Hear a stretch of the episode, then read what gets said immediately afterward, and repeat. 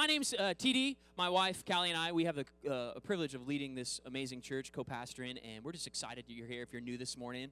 And we're going to dive into the Bible this morning, and we've been in a series uh, called Relationship or Religion. And we took a, a break last week when Callie kind of came and preached, but we're, we're going to pick it back up uh, this morning. And this series, uh, I've really enjoyed. I, I, hope you've enjoyed it. I've enjoyed studying for this series and just seeing kind of what God's been up to. And really, this series is based on this idea is, you know, could you summarize the Christian faith in a couple words? Two to four words. Could you summarize the Christian faith? And and and and I think that sometimes in church, sometimes as people who are followers of Jesus, man, church and, and people oftentimes complicate things. And I just think the best definition I ever heard uh, when it comes to summarizing the Christian faith is that Jesus wants relationship, not religion. So, uh, just really quickly, we, we, the subtitle of this series is Confronting the Chains of Legalism, but I always want to kind of remind us what do we mean by legalism as we kind of begin? So, we have a definition that'll be up on the screen here. Legalism, uh, this is from Merriam Webster, defined as this strict literal or excessive conformity to the law or to a religious or moral code. If you've ever uh, had an experience with legalism, usually it's typically not a positive one. So we we're confronting this idea of legalism in this series, and we're exploring the idea of how we get our conclusions about God because so many different people grab the same Bible and come to so many different conclusions. So we're trying to figure out a great baseline and some good Bible reading practices so that we can get a very clear picture of God. If we're believing that the Bible is actually the way that God has chosen to reveal himself, that's where we're going to get a lot of our uh, conclusions about God.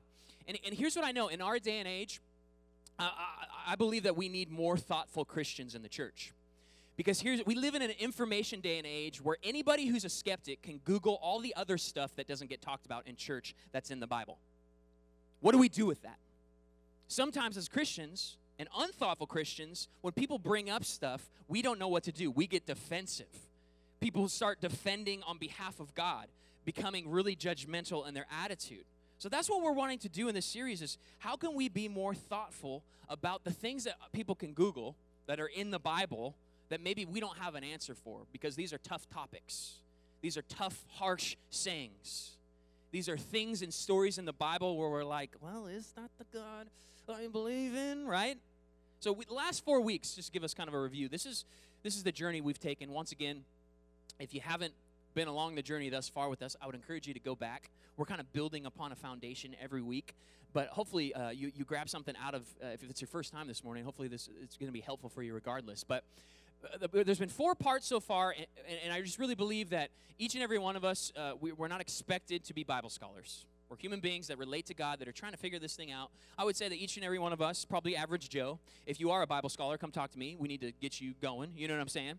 Uh, in terms of ways that you can help and really bless the church. But I'm just going to assume that we're all average Joes. So, part one in this series, we talked about an average Joe type of theology. That when you read the Bible, you got to start with the text. Some of us insert our own ideas into the text. Sometimes we insert our own political ideas into the text, our own American ideas into the text, but as a responsible interpreter of the Bible, you start with the text. You don't take your ideas and insert them. You actually start with the Bible and you go from there. You allow the Bible to be the foundation. That was part one. Part two, we talked about our approach. That sometimes people get really rigid in their approach to the Bible, and anytime somebody disagrees with what they believe in, it gets pretty hostile. It gets people turn into like rabid dogs. You know what I'm saying? It's like, you believe in a different doctrine? It's like, yeah, that looks like Jesus a lot.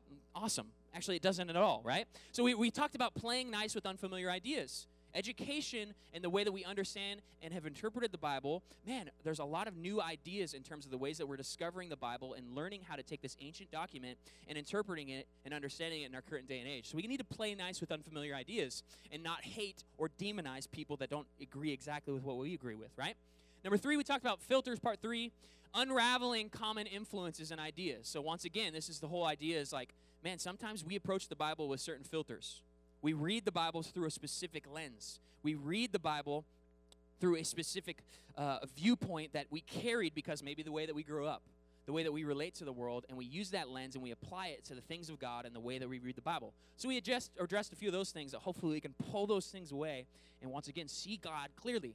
And then last last last time we got together on this series, we talked about the chronological covenants. We talked about man, the Bible isn't organized in a like left to right kind of a fashion, the way that we normally read books. So we talked about, hey, how do we understand the progression of the Bible? How God chooses to reveal himself from Genesis to Revelation and what that looks like. And we learned a lot about this idea of covenants, which we're going to be talking more about this morning. That covenants are the ways that God relates to humanity. God chooses to relate to humanity through the covenants he sets up, right?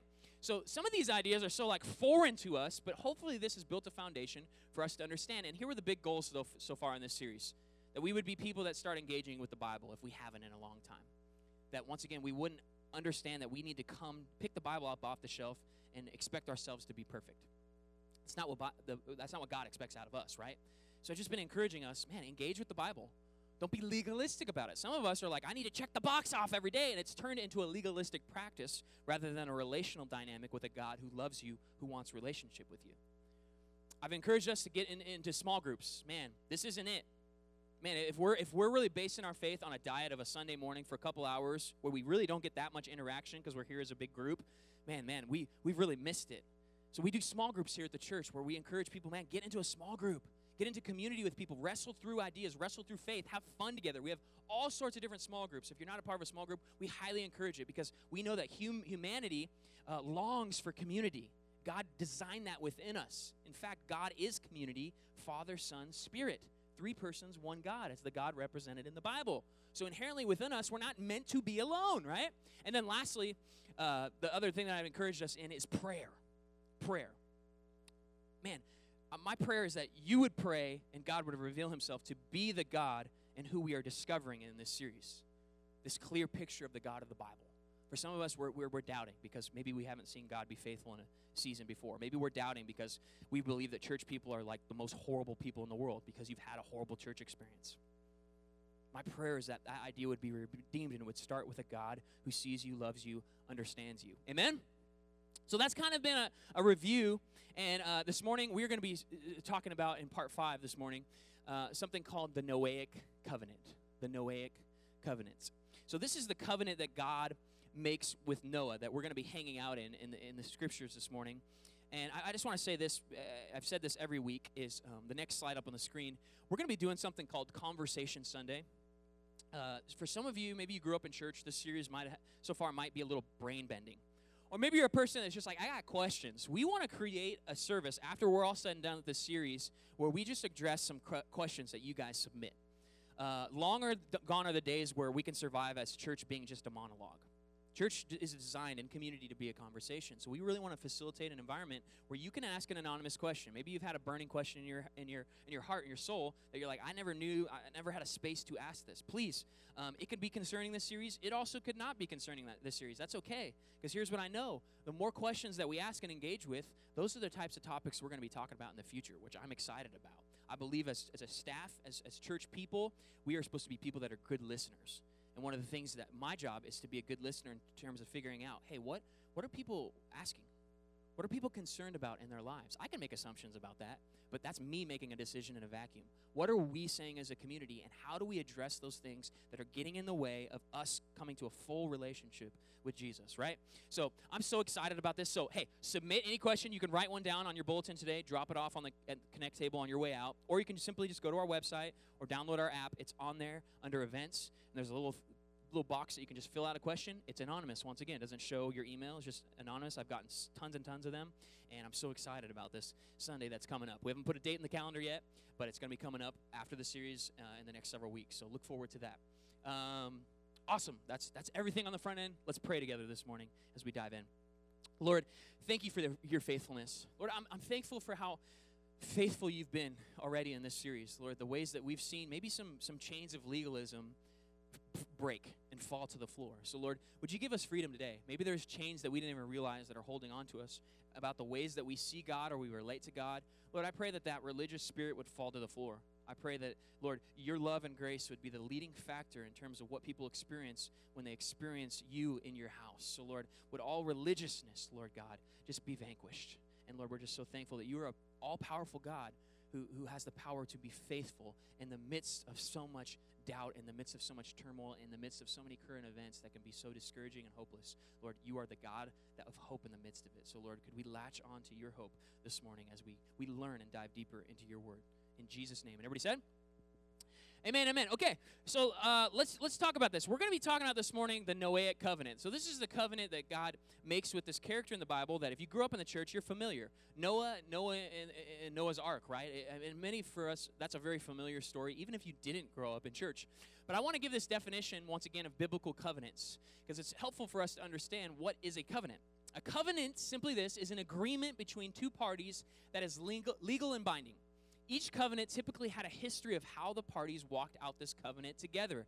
This body of literature is called a canon. So this morning, we are going to be not only looking at the covenant that God makes with Noah, but we're going to also be looking at the body of literature that surrounds the events of this covenant, the canon of the Noahic covenant. And this is um, to kind of give us a framework on the next slide.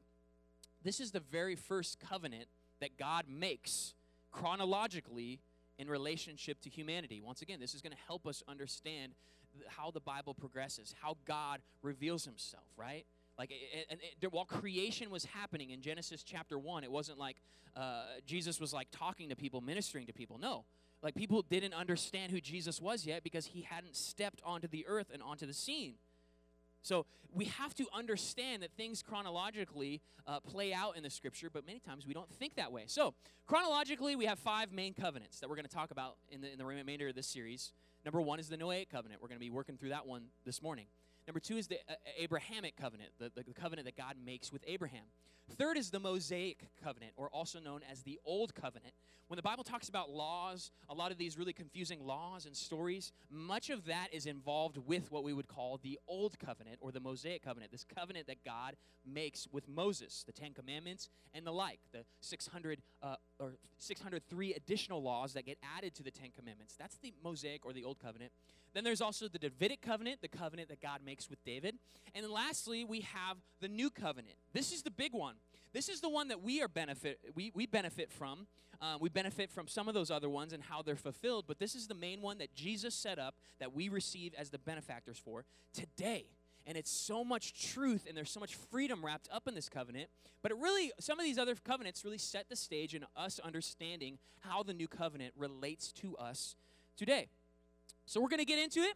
And uh, Noah's covenant really, it doesn't happen until Genesis chapter 9 not until nine chapters in. So, like I said, this canon of literature surrounding the events of this covenant really are Genesis chapter 1 through 12, the first 12 chapters of the Bible. So, we're going to pick up, and there's a few key events that have happened up to this point. The creationist story, the fact that God is creator, He creates the universe in seven days, right? Uh, and then we have the fall of man. We have sin entering into humanity. And then we have the results of a sinful humanity. We have the results playing out in human history up to this point of how people fell short of the glory of God. Because sin entered into the world, people are failures. Naturally, we, we, we fall short of God's glorious standard we try to be like God, and some of us can relate to that who have sort of a God complex. I know sometimes in my life as a control freak, I feel like I can be God sometimes, but the reality is we find out really quickly that we fail. Time and time again, we miss it. And, and, and so now in the biblical narrative, people, because of sin, people are missing it, and things are getting uh, pretty destructive, and, and, and God now is choosing to intervene. And that's where we're picking up this morning in Genesis chapter 6. So let's find that on the screen this morning, starting with verse 5. It says, The Lord saw how great the wickedness of the human race had become on the earth, and that every inclination of the thoughts of the human heart was only evil all the time. So things had gotten horrible, right? The Lord regretted that he had made human beings on the earth, and his heart was deeply troubled. So the Lord said, I will wipe from the face of the earth the human race I've created, and with them the animals, the birds, and the creatures that move along the ground for I regret that I have made them. This is interesting, right? He's like, I'm, I think we're just going to do a big restart. Just wipe, wipe everything clean. But, verse 8, but Noah found favor in the eyes of the Lord. Now, let's, let's go to the next slide here and, and kind of remind ourselves. Once again, this is, uh, this is the first covenant in the timeline. And, and uh, last week we talked about this, this idea of, of God's wrath. You know, a lot of people begin to apply this idea that God is wrathful to every each and every situation in the Bible where God responds. But this is what's so interesting. God's wrath, we learned last last time we got together, does not really show up. We don't find out what makes God wrathful until covenant number 3. Leading up to that point, we we don't really know what God makes God wrathful. But unfortunately, here's where we get chronological issues is many of us look and think about the flood and we think about God's wrath. And if you actually read the Bible chronologically, you cannot apply the idea of God's wrath to the flood. It wasn't God's wrath that he poured out. We think of a wrathful, vengeful God as, oh, I'm going to just destroy everything. But if we actually take a step back, understand that wrath up to this point in the Bible isn't even talked about, we can actually begin to, when we read that scripture we just read, see it with fresh eyes, see it with new eyes, understanding that it wasn't wrath that really brought God to make this decision, but it was because of his grief, his, the unbelievable evil that humanity had sunk into.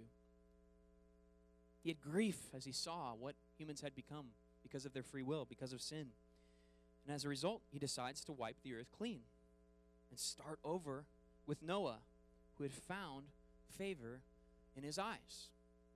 We have to begin to delete the idea of wrath from stories that really are not setting the stage for God's wrath whatsoever.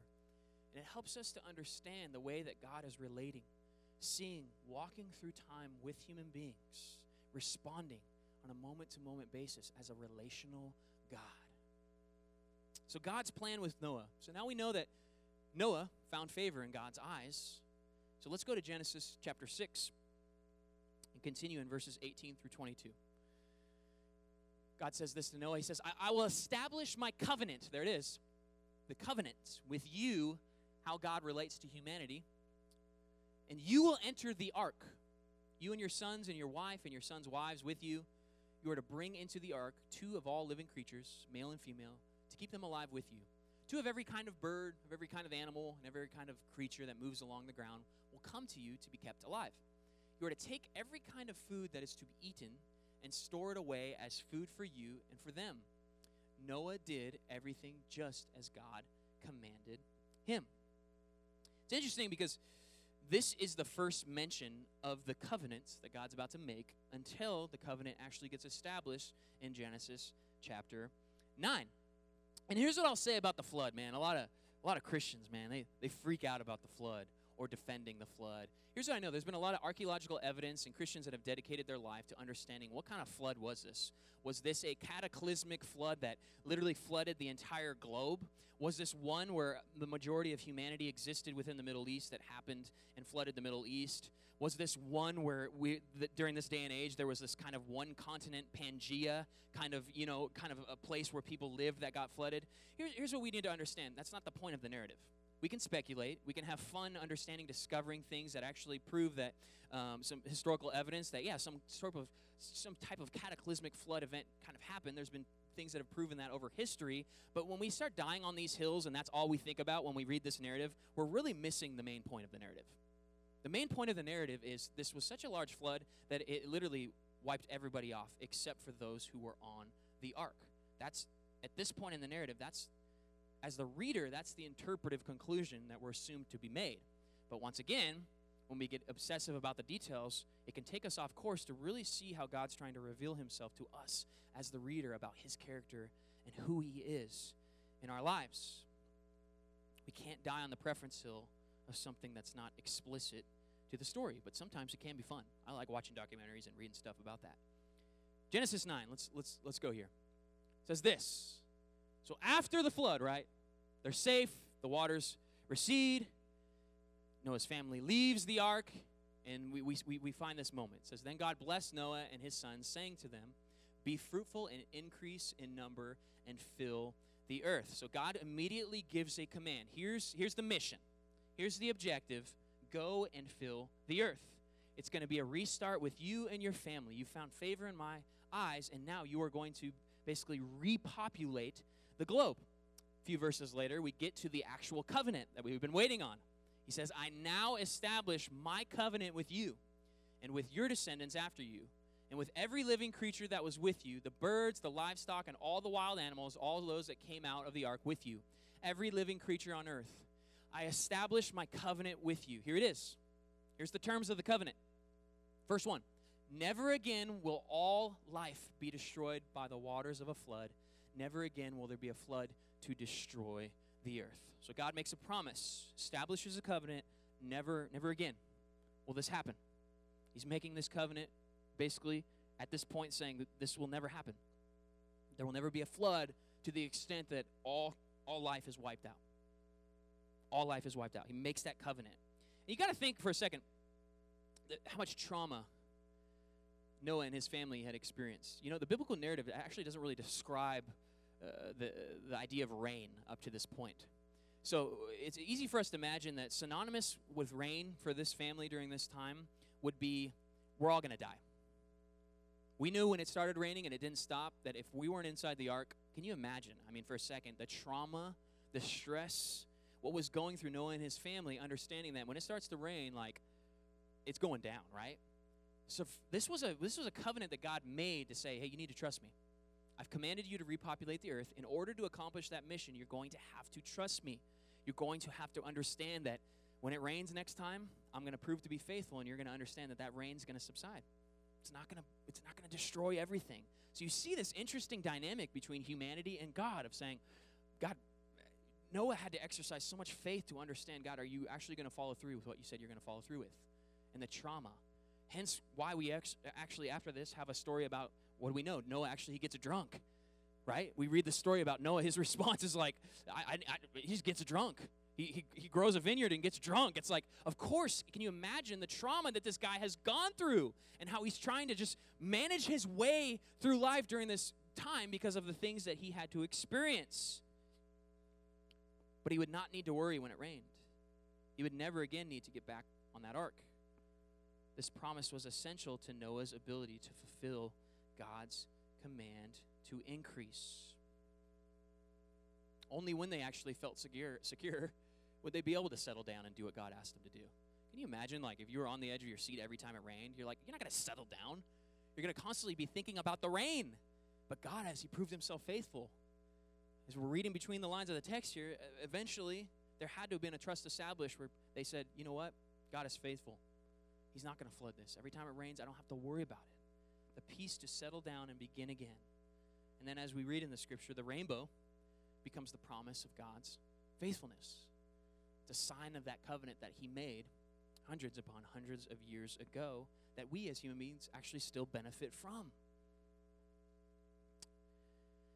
The canon of this covenant doesn't just stop here. I, I, mentioned the idea of a covenant and a canon. A canon, once again, is the literature surrounding the events of a covenant. So, there was different events that we didn't talk about leading up to this covenant and now i want to direct our attention to some other another key event that happens within the body of literature surrounding the event of this covenant.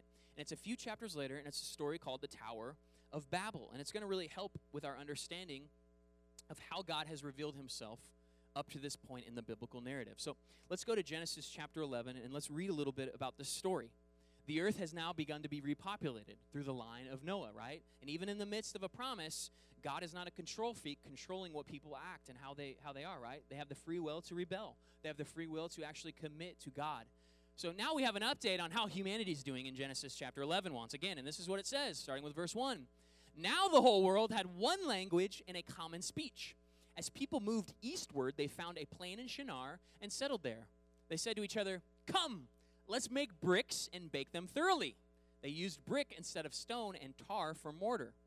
Then they said, Come, let us build ourselves a city with a tower that reaches to the heavens so that we may make a name for ourselves. Otherwise, we will be scattered over the face of the whole earth. Then the scriptures say, But the Lord came down in verse 5, but the Lord came down to see the city and the tower the people were building. So this is very interesting because what the people were trying to establish was a big dig in what God had commanded and his character up to this point in the biblical narrative. If we're just doing away with our ideas about God and we're just isolating it to Genesis chapters 1 through 12 and how the Bible starts and begins, here's what we do know. The people, they didn't want to scatter. But it's interesting because it's contrary to the command that God gave to Noah and his family that you need to repopulate the earth. Scatter. So, what do we have? Human beings saying, we don't want to scatter. We need to stick together. We need to build a game plan. And that game plan has to do with the second thing that they wanted to create their own power on the earth. They wanted to establish themselves. But it's very interesting. Up to this point, God has only revealed himself through two different names. One of those, right at the beginning, as God creates, the name that is uh, given in Hebrew to God as creator is Elohim, the one who is supreme, the all powerful one. Elohim gets used to describe the power and the glory of God and his majesty, right? And what do we have? We have humanity rebelling against this idea, trying to create a name and a glory for themselves. Then we have the third thing that we need to really identify, and what's happening here is that we have people that are creating a tower that reaches to the heavens. Creating a tower. It's interesting. Uh, ancient archaeology and, and, people who, who study this have, have realized in, in some of our uh, more ancient areas, they've, they've discovered what they call as these towers called ziggurats. And what ziggurats are were basically these massive towers that were worship, idol worship. Um, they were used to uh, worship the gods that were represented in astrology, right? Used to represent the gods that needed to be worshiped in a lot of the occult worship that existed in the ancient day. So, in a sense, we have one of the first indications of this tower that was used as a place to say, I want to relate to God, even though God has revealed himself up to this point.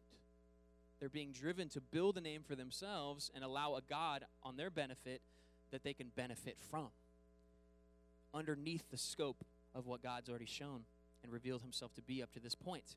So it's interesting because the only other name that God has revealed himself up to this point in the biblical narrative is the name Yahweh, which is transliterated to a name that many of us are familiar with, Jehovah. In the, one of the songs this morning, we say we sung Jehovah Shalom. So that's talking about the God of peace. It's a, it's a word to describe God. Shalom meaning peace, that God is the God of all peace, right? So, Jehovah, without the peace attached to it, is a name that represents God, that once again represents God being supreme, the one true God. This name gets used throughout the Bible. So, what do we have? We have people that are rebelling against Him being the one true God, trying to worship and relate to other gods inside the universe. So, we have humanity doing three things that were big no nos in the way that God revealed Himself. He gave a command, they wanted to go against it. He says, Scatter. They're like, We don't want to scatter. He revealed himself as, as creator, all powerful. They're like, uh, we want power, we want glory. He has revealed himself to be the one true God. They're like, we want to worship other gods because we believe that this universe is massive and we've seen what other people are doing in their occult worship and we want in on that because we don't believe that you are the true God. So God's like, wait a second. And this is where we get a little bit of ancient humor. 11 verse 5 it says, But the Lord came down to see the city and the tower the people were building. You could build whatever tower, whatever height you could try to with your human mind, with your human comprehension, with your human strength, but God is going to always have to go down to your level because he is greater. We get that little tidbit included in there because God's making a point there. I'm coming down to you because you'll never be able to get up to me. God comes down, right, to investigate. And it's interesting because this place is, is, is becomes named Babel, which represents these people trying to create their own empire. So let's let's look at Genesis chapter 11 once again with verses 6 through 9 here. We pick back up in the story. It says the Lord said, if as one people speaking the same language they have begun to do this, then nothing they plan to do will be impossible for them. Really interesting. God's saying, hey, humans are pretty intelligent. When humans have free will, when they're able to unite together, when they're able to do stuff even separate from my power and glory, they can accomplish a lot. They created bricks, they created a new way to literally facilitate the building of a massive tower. And God's like, wow, I'm impressed, right? Verse 7 Come, let us go down and confuse their language so they will not understand each other. So the Lord scattered them from there all over the earth, and they stopped building the city. That is why it was called Babel, because there the Lord confused the language of the wor- whole world. We think of the word in the English language, Babel. Somebody's babbling. You know what I mean? It's like it's interesting when we the way that really translates and carries over to the way that we understand the world, word and why it's used in the English language. From there, the Lord scattered them over the face of the whole earth. This is so interesting, though, that the, the name Babel doesn't mean babbling. The word Babel literally means the gate of God. Because once again, in occult worship, the ziggurats, these towers that people would create, they believed it was a gateway. Many times, what was, what was common for occult worship is they would have the priest go to the top of these towers, and they believed it was a gateway for them to communicate. They would sacrifice, make sacrifices, and they would communicate and, and be benefited from gods of the universe, other gods, other idols, right? That was common practice. So they created it on behalf of it being a gate of God, and God allowed it to be named this because He knew when people look back at this event, they're going to understand it wasn't a gate for God. It was where God actually stepped down, confused the language basically changed the name and allowed the name to be the mouthpiece for what actually happened. This didn't become the gateway for God. This became a situation where people tried to have the same glory as God, where God showed himself to be supreme and the one true God, and who he had revealed himself to be up to this point. Next slide. It's really interesting because we have this Babel, which basically means gate of God in Genesis chapter 11. And as we kind of progress through the biblical narrative, the next similar word in which God reveals himself within this idea of a word connected to El, meaning God, is Bethel in Genesis chapter 28. God reveals himself and talks about Bethel, a house of God, this place of worship. I love it. Jacob, the story, of the character uh, leading up to Genesis chapter 28, he sees this amazing vision on behalf of the Lord. But he wasn't trying to seek out glory. He wasn't trying to seek things out. And I think this is helpful for us to understand. Up to this point in the biblical narrative, we have people that are trying to create a gate to God. But God, what does he do? Unassumingly, while humanity is going about its business, he chooses to reveal himself to be a God of Bethel. To wherever somebody's walking, to wherever somebody's going, he chooses to pursue humanity and reveal himself strongly. Not something that humanity, out of their own strength, has to try to grab and grasp on behalf of God, but a God who comes down, allows his presence to be revealed, allows a house of God to manifest his presence around a situation that someone wasn't even predicting could happen. The beautiful character of God as it's revealed throughout the biblical narrative. We have a God that's represented through Bethel, not what people imagined how they would relate to God on their own human strength. A beautiful illustration of God's goodness as we read early on in the pages of the Bible. God's response to Babel was confusion. But one day in the distant future, he was going to reverse what happened at Babel. So, we're going to push forward in the biblical narrative. We're leaving behind the canon of Genesis 1 through 12, the Noahic covenant, and now we're kind of me- moving on into the, to the, the prophets of the biblical narrative because it's related to this whole situation. A prophet, Zephaniah, he's speaking on behalf of God. He says this in Zephaniah chapter 3 verses 9 through 10. He says, Then, speaking on behalf of the Lord, then I will purify the lips of the peoples, that all of them may call on the name of the Lord and serve him shoulder to shoulder. From beyond the rivers of Cush, my worshippers, my scattered people, will bring me offering. So there's a few dynamics that we notice here. People being brought back together, languages beginning to basically come together rather than being dispersed, right?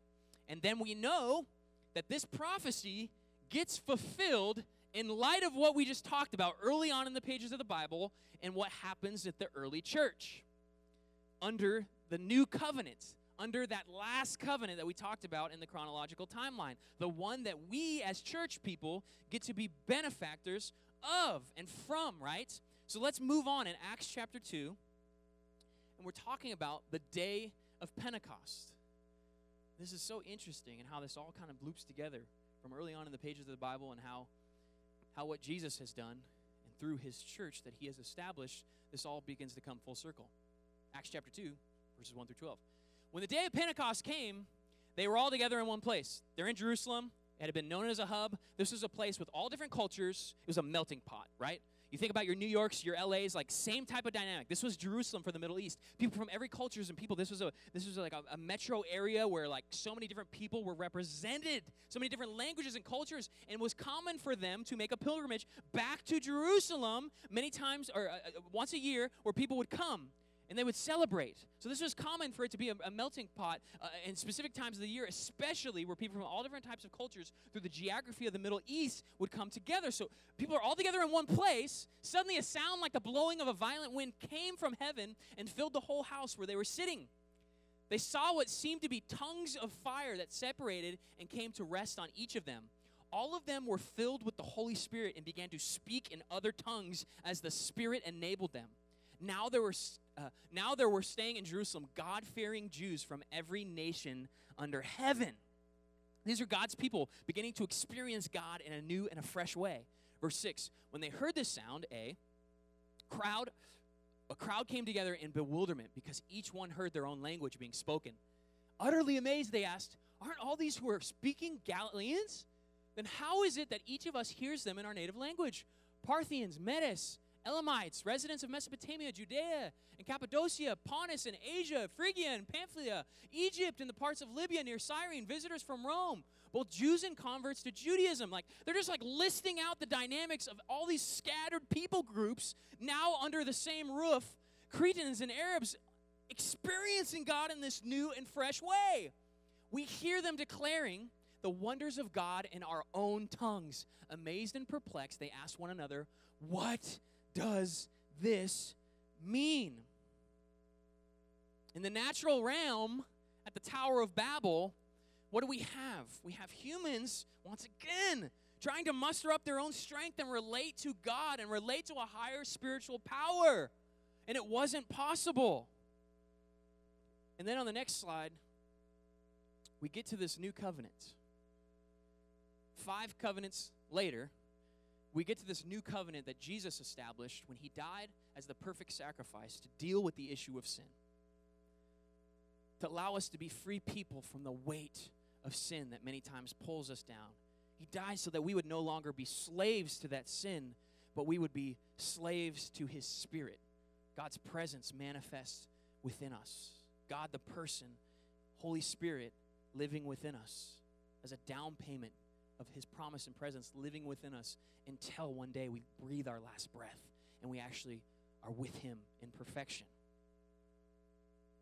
What Zephaniah prophesied and what happened inside the new covenant was that God brought them back together. And it wasn't through the earth and earthly strength, but it was through the power of the Spirit. It was through the manifestation of a new language, a language that when you read through the early church in the book of Acts, you see many times people are prayed over. And, and the narrative, time and time again, talks about the Holy Spirit coming upon those people. And many times, actually, most often than not, in every circumstance, the most often expression that happens is people begin to speak out in tongues or a different language. They begin to speak out and praise God in a language that's representative of a language that represents one language that was dispersed because of humanity's desire back to one language that would represent the centerpiece of the church and the church Jesus was building, which was one that was dependent upon a language and a power and a presence of the Holy Spirit. What humans tried to establish themselves, they couldn't.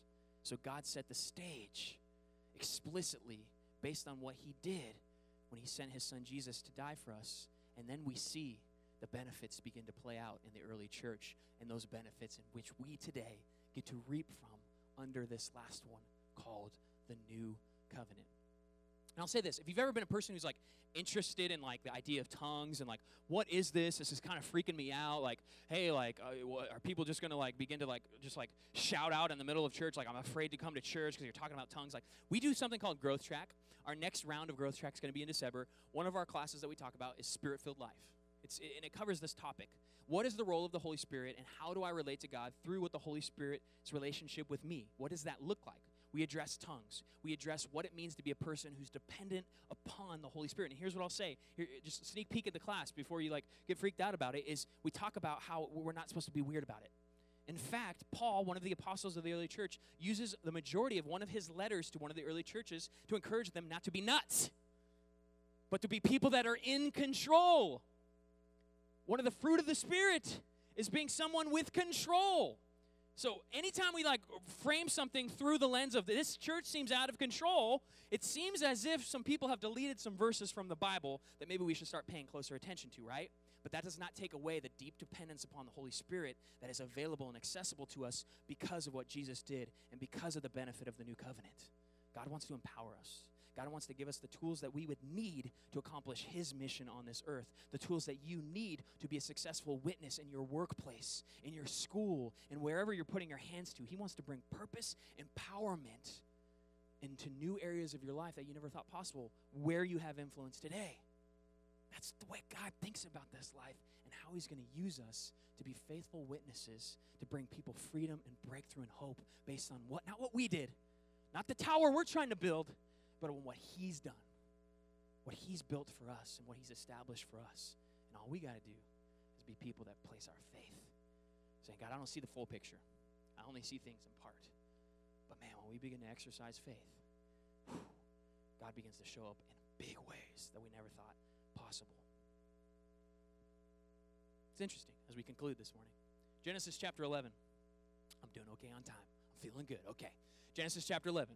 Nobody falling asleep on me. Okay, good. All right, here we go. Uh, Genesis chapter 11. So let's go back to this. This was interesting to me.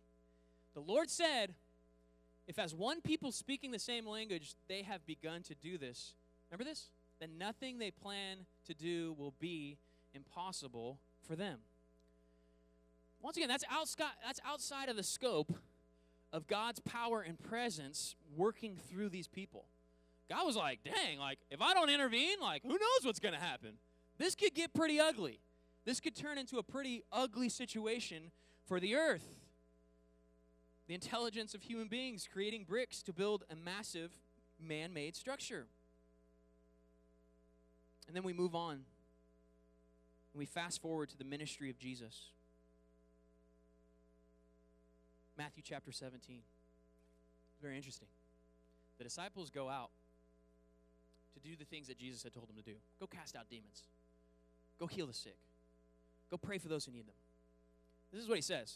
This is helpful, understanding the, the progression of the biblical narrative. Then the disciples came to Jesus in private and asked, Why couldn't we drive it out? Like, we couldn't do it. He replied, Because you have so little faith. Faith. God responds to faith.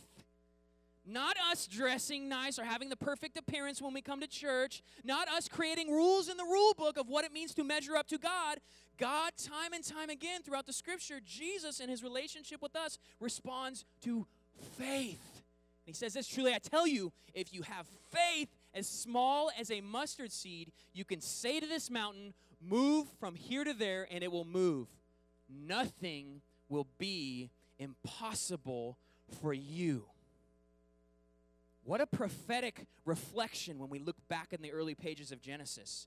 Nothing will be impossible for them outside of the scope of the benefits, the power, and the presence and the Holy Spirit coming upon our lives to do the work of God in this lifetime. And he says and he reaffirms, I understand what you guys were able to do with one language outside of my scope, but here's what you need to know when it comes to your faith.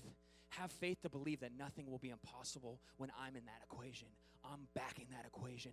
I'm empowering you for your life. Where you want to see breakthrough, where you don't have faith, where you have doubt right now, begin to have faith like a mustard seed and see me move in your life in a new way because I'm backing you. I'm leading you. I'm guiding you. I want to bring breakthrough to marriages that feel dead. I want to be breakthrough to the places in the workplace where relationships are in shambles. I want to bring healing and progression in the way that God wants to restore your family today. But it requires you to have faith. And even if you have just a little, I'm going to show up in a big way. And I'm going to reveal myself to be the one true God. I'm going to reveal myself to be Elohim and Jehovah, that God of ancient days that we read about early on in the scriptures that we realize is culminated through the person of Jesus and what he's done for us and established for us today. What could be accomplished through his church if we actually began to engage more and more the muscles of faith. Do you see what I see? Do you see it? Do you have the vision that I can see in terms of the vision that I feel God has given me in this season for our city, for this community, for what He could do and accomplish through us as a community exercising under the new covenant operation of faith. God declared nothing is impossible for the people of his kingdom. Power God withheld from the people at Babel has been given freely to us based on the covenant that Jesus made, based on what Jesus did for us. This morning, I want to invite our small group leaders. If you're a small group leader, I just want you to to come forward and as you guys are, are coming forward, feel free to come forward right now. I just want to I want to conclude. Let's go back to this legalism definition. Strict, literal, or excessive conformity to the law or to a religious or moral code. The more and more we get to know the God of the Bible, the more and more we realize that this doesn't hold any water in terms of the way that God relates to humanity, in terms of being partakers of the new covenants. Jesus wants relationship, not religion. So here's what I'll say this morning is maybe some of you have a chain of doubt that you need to release, and maybe that's a chain of doubt because of legalism, because of maybe rules that you've applied to your own life. Maybe you've created a flood of judgment about you. God's going to pour a flood on my life. I'm not good enough. At any moment, it could start raining, and I know I'm done for because my life's a mess. I've made X, Y, Z mistake. I've done this, I've done that. You're living under the lie and the yoke, believing God wants to pour his wrath out on you when really you are a partaker of this thing called forgiveness and grace that Jesus offers you. God is not waiting in the clouds with a lightning bolt, waiting to strike you based on a mistake that you make. That's giving so much credit to sin and not much credit to the fact that Jesus overcame sin. Jesus meets us in the middle of our mess invites us on a journey, says, Hey, come follow me. And by the way, you're going to have to die as well. You're going to have to begin to die to your own ways. It's not going to be perfect. There's going to be messes along the way. There's going to be progressions of life, unexpected circumstances that are horrible. But it wasn't God who caused them, but it's God who meets us in the midst of us, grabs our hand, holds on to us, and allows us to be people that would never drown in this flood that we've created for ourselves. But He promises to carry us through. For some of you in the room, you relate to God expecting the floodwaters to come at any mistake that you make next. But the truth of the matter is, that is not the character of God. He sees you, He loves you, He desperately, He's grieved when you don't choose Him, but He has a plan for you, and He has a purpose for you, and He wants to fill you with His Spirit, give you a new life, give you a new capacity, and bring purpose to areas that you never thought had in your life with any purpose. There are hopeless areas in your life right now that God I desperately know wants to bring hope to.